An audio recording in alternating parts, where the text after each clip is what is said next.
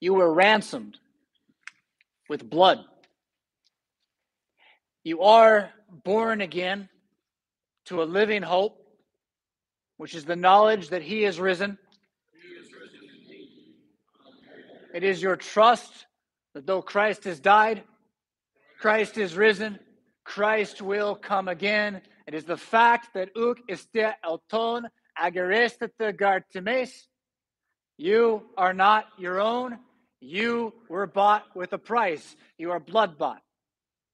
So, as we look at this text from Isaiah chapter 1, that's all about God saying to his church, You're not paying attention. You're focused on the wrong stuff. I'm done with you. You don't walk out of here thinking he means you today. He wants you to get a little nervous when you read this as a Christian. He wants you to say, Is it me, Lord? All the apostles did in the upper room when he said, One of you will betray me, but only one of them did, in fact, betray him, and that's not you. You are born again to a living hope. You know who Jesus is. You're not out there trying to destroy his kingdom. You merely have inherited from Adam a corruptible flesh, and it clings to you tightly and will do so till the day that you die. All the more reason to rejoice in the comfort of knowing that God's greatness and his glory and his power is chiefly shown in mercy, and that by grace you have been saved. For the sake of you trusting God again, He established that free gift to you.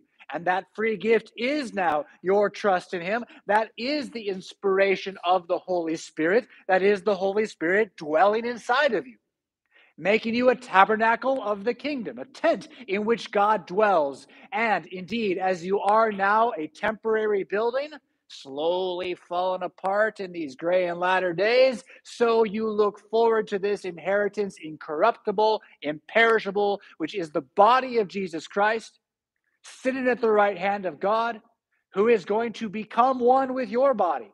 Does so by sacramental mystery now on the last day. Again, your body will experience this as the final seat of God's love in you for all eternity. Yeah? So don't forget that as we talk about giving and commitment and how you can do it all right and still get it so very, very wrong. That's what Isaiah is going to be pointing out to us in chapter 1, starting at verse 12 and following. This is on page 566 of your Pew Bible. And a few moments ago, you also heard it from Jesus' own mouth in the book of Luke. I know I said I wouldn't say much about that, but I, I am going to touch on it again here because it's the same concern. The Pharisees are doing great. They're tithing, they're reading their Bible, they're committed to everything they're supposed to be committed to. And then God shows up and they're like, We hate you. Like he actually shows up in the body, like, we got to kill that guy. So somehow, some way, it is possible to make all the external things look right and do it all just for the sake of your greedy ambition. You, you see this. I mean, I don't know how many of you listen to Christian radio or spend any time in, in the Christian community outside of Lutheranism, but there's this really strong trend. It's pretty simple. Uh, you kind of spin it out to you. If you just give a little bit, God will give you a lot more. That's it. That's the sales pitch. Yeah. Come to church, commit your heart to Jesus, start giving money, and you'll get checks in the mail. Huh? You'll have stuff falling out of heaven. It's not just a promise for money, they promise you health. They promise you overcoming victorious experiences and, and everything you set your hand to. They seem to forget that, as Peter said a moment ago, you might be grieved by various trials to test your faith. But the testing of your faith is what God really wants. Not as though you're going to fail. You've been born again. He's not putting you through a test to find out if you have faith. Since you have faith, He's going to burn away everything else. He's going to make it so you can't trust in your silver and your gold, which was the problem again in the church that Isaiah is speaking to. They're trusting in what they're doing. Now, we're going to come back and look at Isaiah chapter 1 after our set apart series. We're going to spend November, December, and a little bit of January going through Isaiah's chapter 1 through, uh, through 12. It's the, the first book of Isaiah, if you want to think of it that way. Isaiah is a large book with a lot of stuff in it. So we're going to come back and we're going to talk about the context more. We're going to get into the history, uh, kind of remember some of our, our kings that were around during the time of the collapse of the northern kingdom and what other uh, people, uh, individuals were being connected to this. Uh, we're going to leave that beside today, though, just kind of take the text as it is. But then understand that the text as it is is, is sort of a final warning before God destroys the northern kingdom and then also, it's being read later in the southern kingdom. And so it connects to that as well. Isaiah foretells the fall of both kingdoms, north and south. He, he also foretells the restoration. And so we get at the end of Isaiah beautiful language about the new creation, which is for him the restoration of the temple uh, under Ezra and Nehemiah, all foreshadowing Jesus' death and resurrection. Uh, we'll, we'll get again into that more.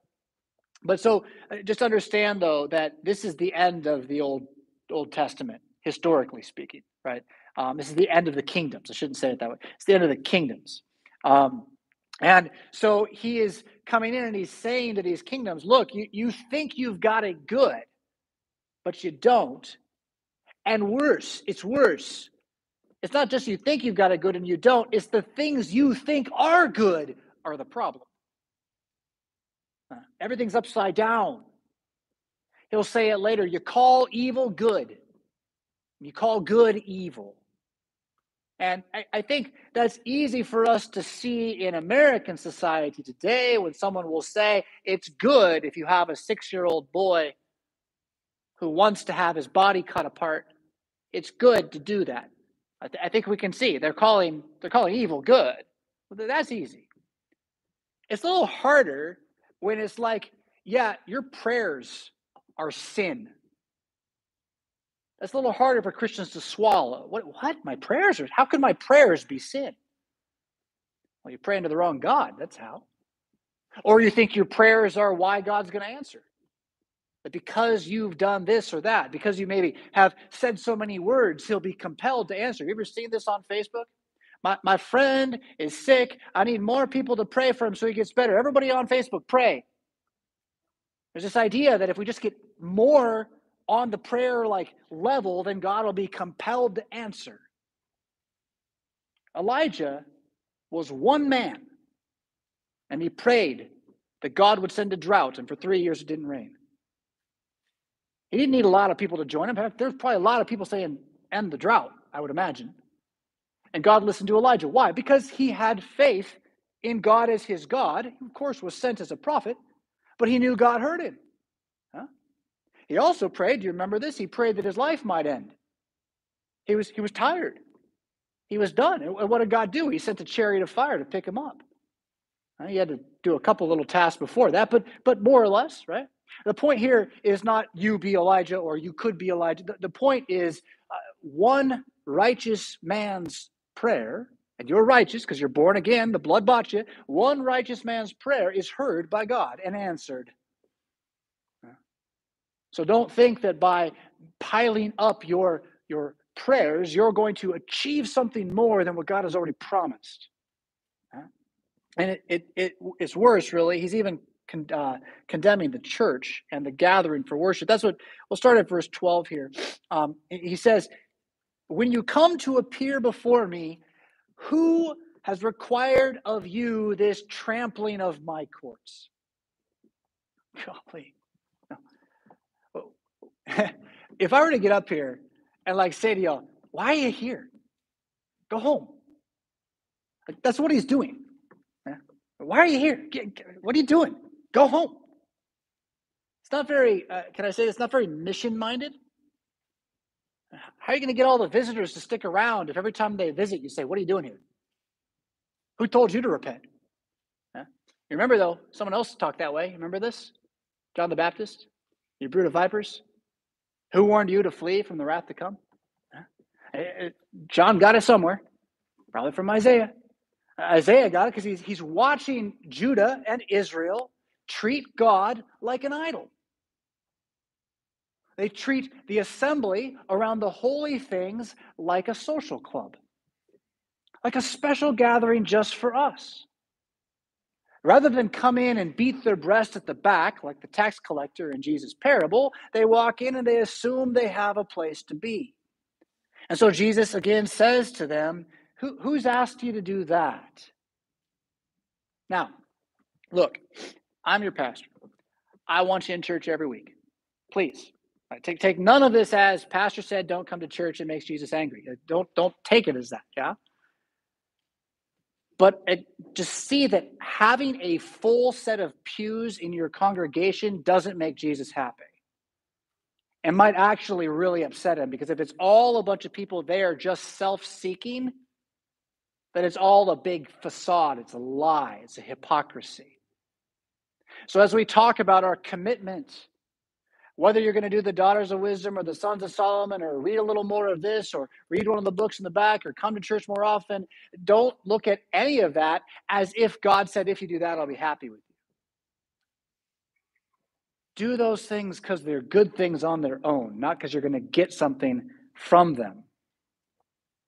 When you come to appear before him come as one who needs not as one who is here to to do yeah and so he says, verse 13, bring no more vain offerings. And I, this is here, especially this year, because look, we're going to ask you to give more money this year. I've said this enough times. I'm already sick of saying it. We're going to ask you to take a step up in giving, give 1% more than you did last year, and put that in your budget, make it work out. We're going to ask you to do that. But I want you to see how God actually doesn't care. The only reason to really do that right now is there's two. There's two. Uh, one is for your neighbors. There are some people here who can't do that. And so, since you can, if you can, that's how we keep the lights on. Right? So that's one. Two, it's actually just to test yourself. Right? It's, it's more to show yourself how you ha- you can. It's to see that you're not in need the way you think you are, and what you think you need so much of, you don't. And if you would just take that small step, you'd find out that in fact God's got plenty to give you. You got enough as it is. But again, like if in some way over the course of the next three weeks you get the idea that if I don't give more in my tithe than my offering, then pastor's not going to love me and Jesus will be mad at me and I don't belong in St. Paul Lutheran Church, stop it. Give no vain offerings. Don't give a single one. What I want, what he wants, is your heart in the pew hungry for the blood. Hungry for the blood. Hungry to hear again how you're not your own because he bought you.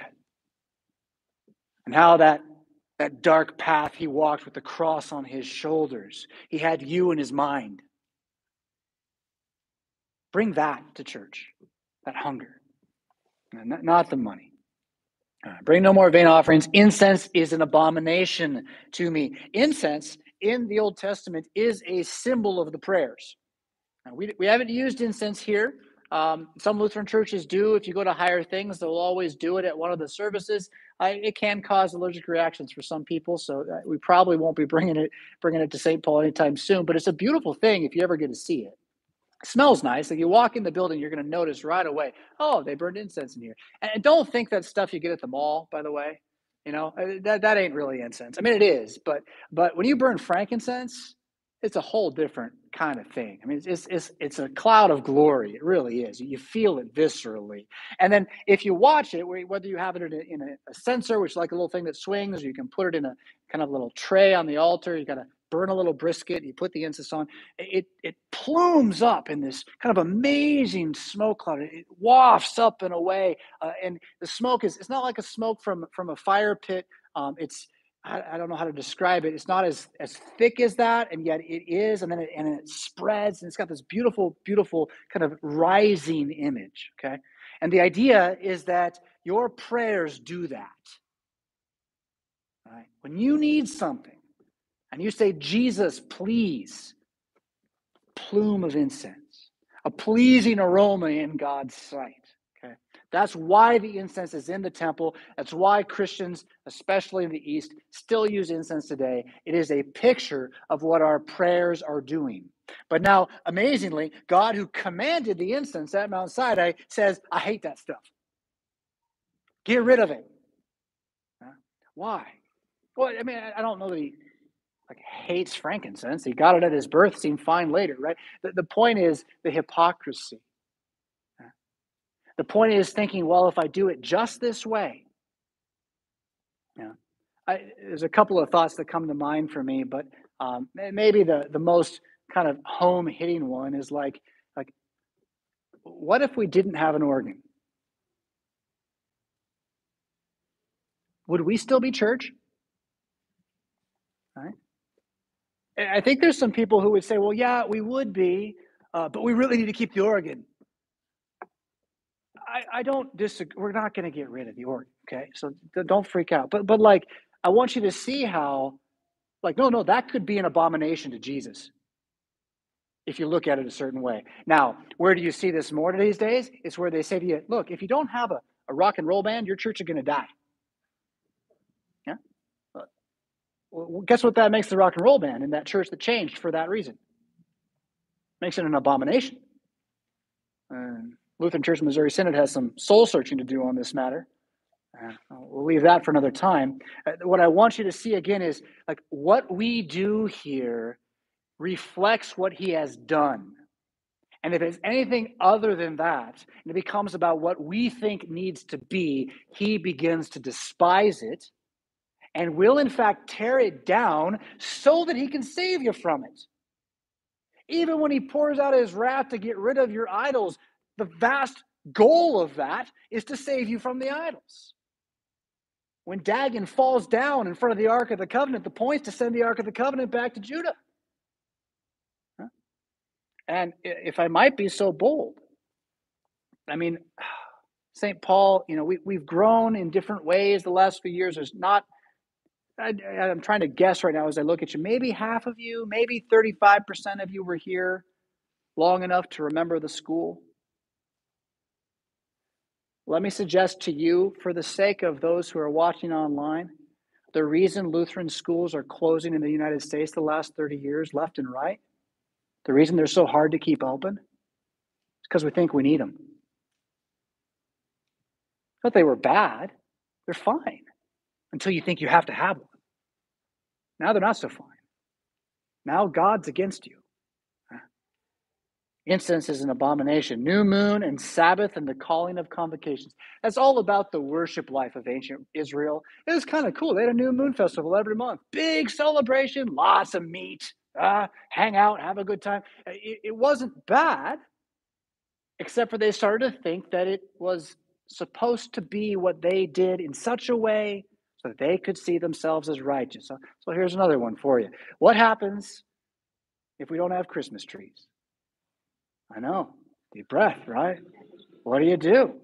Huh? Now, what happens uh, if we have to? I, I, do you see the point? I don't want to come up with a million examples. The only problem with the Christmas tree is if you think you have to have one. And then it is, it's an idol. I think just as likely, and you can find people out there, you can't have a Christmas tree. You're not a Christian if you do. If you read Jeremiah, blah, blah, blah. Same problem. You're thinking it's about what you do. Now, God wants you to do certain things. He does. He'll talk about it. You know what He wants you to do? Justice, love. That's what He wants you to do. Not a bunch of tit for tat little rules about how you do this with the smoke. Huh? What He wants is for you to see who He is, a God of mercy.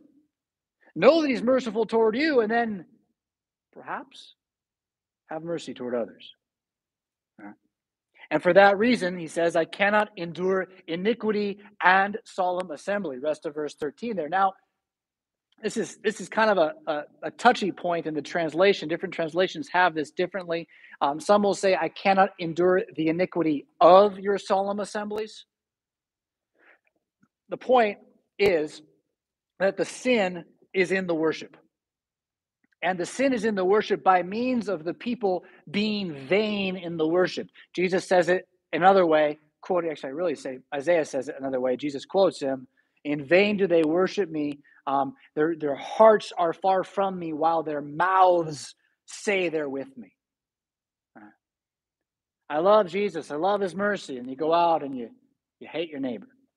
You lose your temper and don't even think twice about it. You just trash everybody and you'll never repent. The last thing you'll ever do is say, I forgive you to somebody.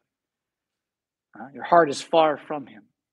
Uh, and so he cannot endure the church that's about becoming righteous because that's not his church. His church is about how he is righteous and we are not. And how he's going to give us that righteousness. Don't get me wrong, Christianity will, shall, never cease to change your life. It will and does, continually, daily, even. But even the most righteous man, having his life turned around so that he sees who God really is, the last thing you're going to do is like, well, I'm righteous now. Look at me. Look what I did. See how I give so much. See how I do. No, no, no. It's you're going to be on butt filthy rags, right? The more outwardly righteous you become as a Christian, the more inwardly you're going to see what a fight it was to get there. And you're going to know that that fight is never won because you were good. So grace be to God. He, in fact, is the one giving you those good works. That's Ephesians 2, 2.10, by the way, right? Everyone loves Ephesians 2, 8, and 9. I like them too. By grace you have been saved through faith. It's not of yourselves, lest anyone should boast. For we are God's workmanship, that's 10, created in Christ Jesus for good works. So whatever you do afterwards, all you can do is say, well, Jesus gave it to me. My sin too? No, no, no. You get credit for that. Yeah? And your repentance, he gets credit. Your love of your neighbor, he gets credit. Your wealth, he gets credit. Your poverty, he gets credit.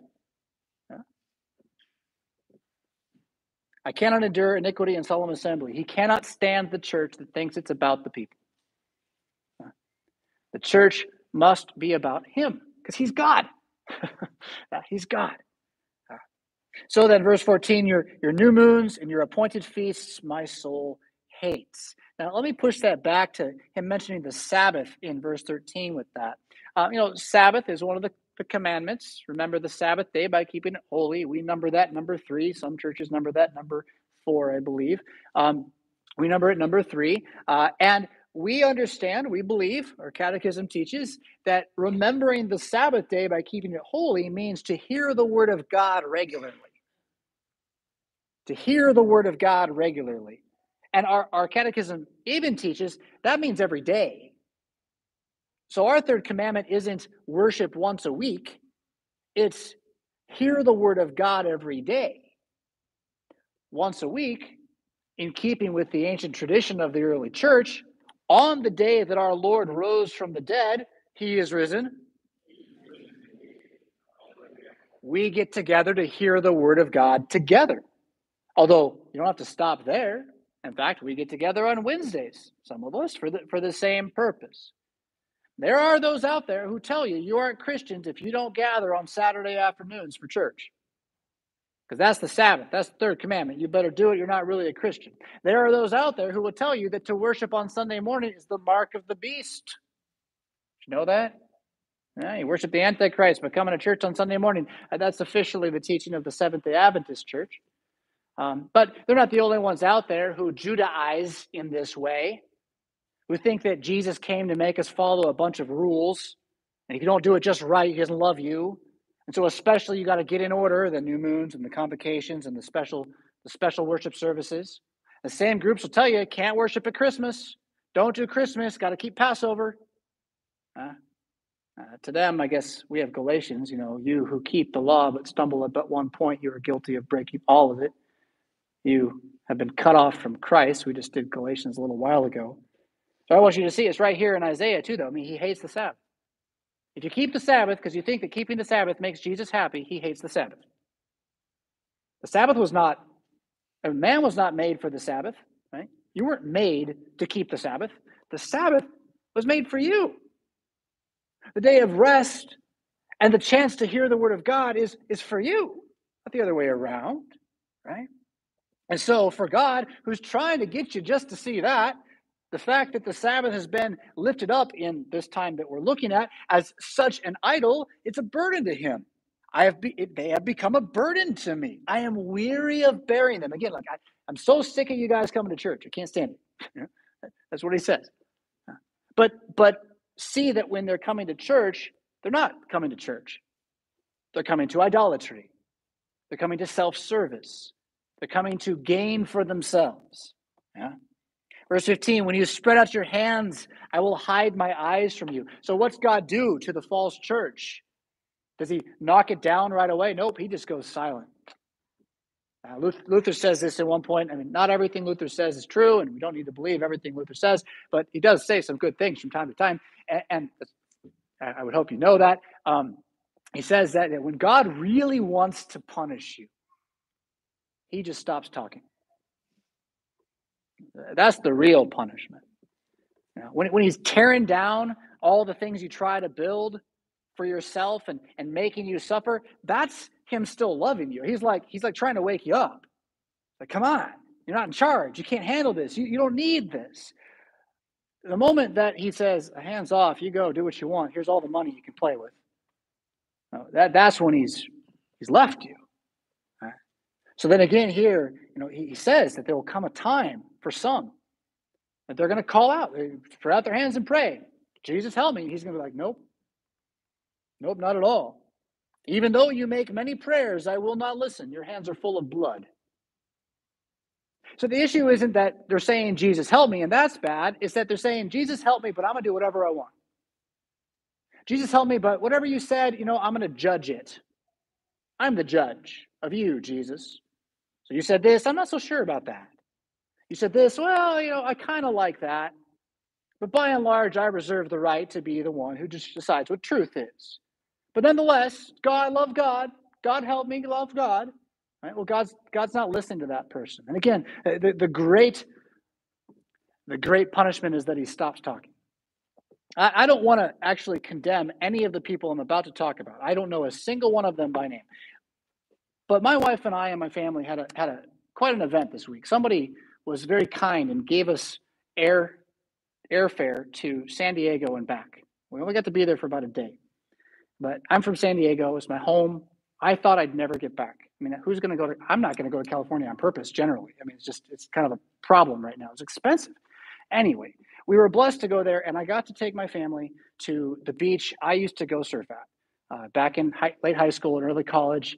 Uh, Law Street, if you've been out there, Pacific Beach, Law Street is an absolute beautiful place. You come around through these amazing houses, uh, down onto this little cove, and there's this grass, and you can walk down the beach. You can the boardwalk goes for miles. It's just really something.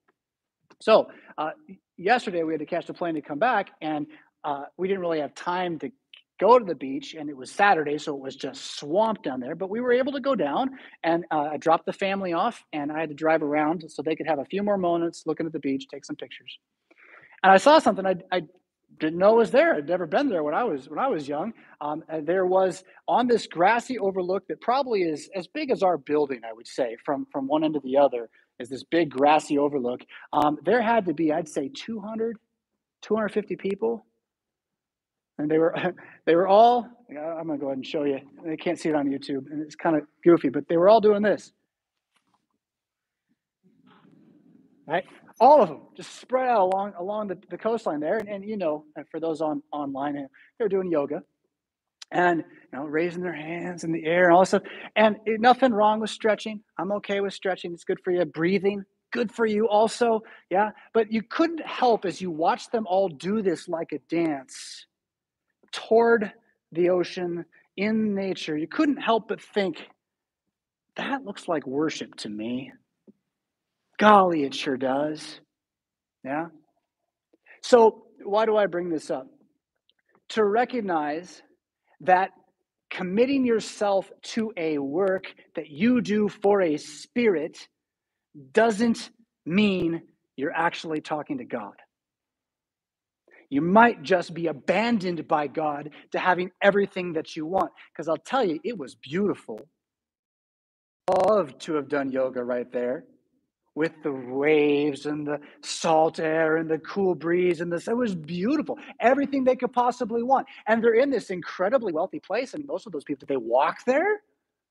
I don't know how. They couldn't all park there. There's no way. Huh? So they had everything they could possibly want. Their God is working Or is he? Is their God just silent and letting them go their own way? Yeah? So, continuing on, your hands are full of blood again. What God wants is for us to see our sin and repent of it. And begin as broken people healed by grace to try to hold back the hand from more blood. And of course, you're not out there like making people bleed. But you got to know that the way the American empire of economics works is by taking more profit from the foreign nations we help than, than we give to them in trade. You got to know that those people who are out on our streets here in Rockford, uh, they are victims. I'm not saying they're good. I'm not saying they haven't made bad decisions. I'm not saying they don't even, they, for all I know, they deserve to be on the street. I don't know. But I know that if I want to hold back my hand from blood, I can't turn my eyes away from their need. So it's hard for me to say, Jesus, help me, and then see someone who's saying, help me, and I won't. Uh, that's where the idea of giving alms is a biblical notion. Uh, it's a kind of an old way of saying it, but I like it. I like giving alms. Uh, what do I mean by giving alms? I mean, you see someone who has less than you and you help them. It's just, just it's just like part of who you are. And you want to be that person. Now, we all know that if you give actual dollars to the people in the streets in Rockford, it can be alcohol or, or uh, um, oh, what's the one that's killing everybody right now? Fentanyl. Thank you. Or heroin or coke or who knows what. Uh, so we know that. So, so I'm not saying give them money. In fact, that's why we put together these, these little packets to take with you, because giving them some food is, is a way of giving alms without giving them something to go and abuse. And I, have I shared the story? I mean, there's there's a member here uh, who who last year or the year before gave one of these packets to somebody. So you drive along in Rockford, you see the sign. The government says you can't help them; only the government gets to help them. And you're well, they're still standing here starving. What am I supposed to do? So you hand them a little packet with some some sardines and some beef sticks and a couple pairs of socks, and, and the person threw it back in the car. Which means one of us had gotten to that person before. And I think I think it means they don't like sardines. That is, is what, what, I really think it means. Um, but you know, and, and just for the, the joke of it, beggars apparently can be choosers in Rockford. Um, yeah, but I don't care. Like to me, that's all the more reason to give that person another one. Because giving alms isn't about it working. It's about being like God who gives to you. And so to practice that, to have that as something we can do, uh, well, again, your hands are full of blood. Let's let's just try to not have more blood on them. Yeah? Verse 16, here's what the good news starts in, right? Wash yourselves, make yourselves clean. Now, that doesn't mean you're going to do it. Yeah? We're going to get to it. Let us reason together. The blood is in Jesus. But then, so hear the imperative be washed in Jesus. Stand set apart. Be holy, for he is holy. Be different than the world, and that is by knowing he is risen. Hallelujah. He lives and reigns to all eternity. He is King of kings and Lord of lords. His body is real. He is a historical person that's not dead. Huh? So wash yourself again. Be here and know why you're here. Know what makes you worthy to be here. What does, by the way? You pass it every week as you walk in. You notice that font sitting there? There's no water in it right now, but there was water in it or the one you were baptized at the day you were baptized. Wash yourself. You know, remember that you are baptized into Jesus Christ and be clean. Remove the evil from your deeds from before my eyes. So again, don't be hypocrites together at church, would you please? Yeah. Don't pretend that the church needs you. Don't pretend that God needs us. He can raise up from stones children after Abraham if he needs to, but he has raised you up. So just own that. Yeah, own that. Cease to do evil, learn to do good, seek justice, right? So here again, it's not about tit for tat. It's not about how many times you should bow before you come up to the Lord's Supper, although it's great to bow, right? But but it's not about how you bow. It's not about what I wear. It's not about the style of the music that we listen to. It's not about how much you give. Uh, uh, it's about understanding what justice really is, which for Jesus means a heart of mercy. Uh, a heart of mercy. Correct oppression where you see it. You know, speak up for those who are weak and have no one. You want to talk about politics? Let's talk about politics. Correct oppression. Call your senator, call your congressman, tell them what they're doing is evil. Be a bug in their ear, write them letters. You should. It's quite awful right now what they're doing, the lies that they tell, the way that they spin it. And so, indeed, where you see the weak being taken advantage of by the strong, you be stronger still. Put your foot in the middle of it. That's your call. Bring justice to the fatherless. Plead the widow's cause. Come now, verse 18. Let us reason together, says the Lord. And uh, I, I, love this. Um, uh, the, the Hebrew there can mean dispute or argue, but, but the point is, God's like, all right, so I've told you the problem, right? So how about we have a little sit down, me, God, and, and you, you, and, and let me tell you how it's going to be. What do you think? Can we do that? Are you ready yet? Yeah. You remember how this works out for Job, right? Job's like, all I want is for God to tell me why. I'm okay with it. He can do whatever he wants. Just tell me why. God's like, okay, fine. We'll sit down. I'll tell you why. What do you think, Job? Job's like, I shouldn't have talked. I should. I'll just keep my mouth shut from now on. Yeah. Um, so come now, let us reason together. God's like, sit down at the table. Let me tell you how it's going to be. Though your sins are like scarlet, they shall be white as snow. So, after all of that, I hate your church. I hate you coming to church. You pray too much. You sing all this music. Stop it. Sit down. I'm going to forgive you. Get that through your head. I'm going to forgive you. Though your sins are red like crimson, they shall become like wool, wool being again white. Uh, and the idea of crimson and scarlet being a, a stain. You know, blood gets on something, it doesn't come off very easily. Yeah. And so to take something that is so stained so that nothing can get it off, that is what sin is. Sin is not just like a stain on the outside, it's a corruption of the entire person, the entire humanity. But that stain is going to be washed, has been washed, wiped, made clean by Jesus and what he has done. In verse 19, it says, If you are willing and obedient, you shall eat the good of the land. I, I don't like the word obedient. It's fine. It's a fine word. We should all obey Jesus. It's true. But it has this, this feeling of like, I just gave you grace, so now you better do it. Uh, the word that's translated as obedient here, uh, as well as the one in the Greek, they both have as their root to hear. To hear.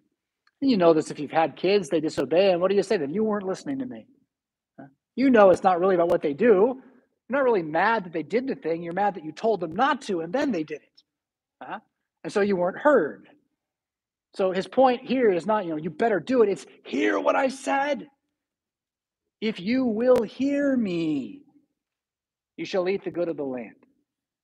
And I, I do think that that we should hear this in the way that it was spoken to ancient Israel, which is that God is more than happy to send rain and sunshine to make the crops grow. He's more than happy to send you work and a healthy economy so you can live your life. But he's not going to do it if you're going to go to hell because of it. And so when you start worshiping that stuff, he's going to tear it down. But when you hear him, when you follow him, when he is your God, well, he'll feed you, He'll clothe you. It's all going to work out fine. Yeah? And of course, we got to hear this as being not really about now, but about then. So, hearing him calling you out of darkness into his light, you come to this table and he says, Take, eat, this is my body. He feeds you with the good of the land, his body being the firstborn of the new creation, which is a whole cosmos. Did you see what I just did there? I just told you that the sacrament, the Lord's Supper, is the land. It's the new land, it's the new creation from which all futures will be made. You get to eat that now. So it's not just your body that's going to burst forth, your body's going to burst forth from the grave as part of this new land, this final Jerusalem. Yeah?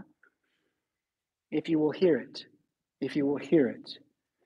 If you refuse and rebel, and this is a warning that Israel didn't hear, Yeah? You shall be eaten by the sword, and they were, for the mouth of Jesus has spoken. Uh, you can hear that, verse 20, eaten by the sword, as if, if you're not going to believe in Jesus, if you're not going to trust what he says, there's only one remaining reality, and that's the God who is the devil and what he brings, which is destruction. Now, I don't think St. Paul Lutheran Church that, that you as a congregation are set up to go to hell right now. I don't think that we're entirely filled with hypocritical worship in which we put a trust in all of our own works and how we do it. That, that's not why we, I picked this text for this week. I picked this text because we're going to ask you to step toward tithing. And I want to make it super clear don't. Don't. Unless you want to. And if you want to, do. Do because of who he is what he's done, what he's promised promised us, what he's making us, what we can be and do, not for him, but for our neighbors, as his people here. Which more than giving alms to the poor, which I want us to do, more than that, we can pray for this entire area of the world. If all of us, men and women, adopt those prayer disciplines, sons of Solomon, daughters of wisdom, if we all were to do it, right? So let's just, I'm going to talk in terms of the men, but ladies, just read yourself into the men, okay? So if all of our men pray the same nine Psalms for a whole year together, what do you think that'll do to us?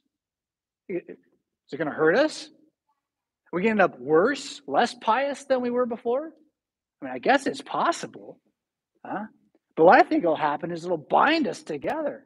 They'll strengthen our hearts. And, because those prayers are for this place, they're not just for you, they're for us. That means that that glorious light that's being poured out on us is going to spread out to those around.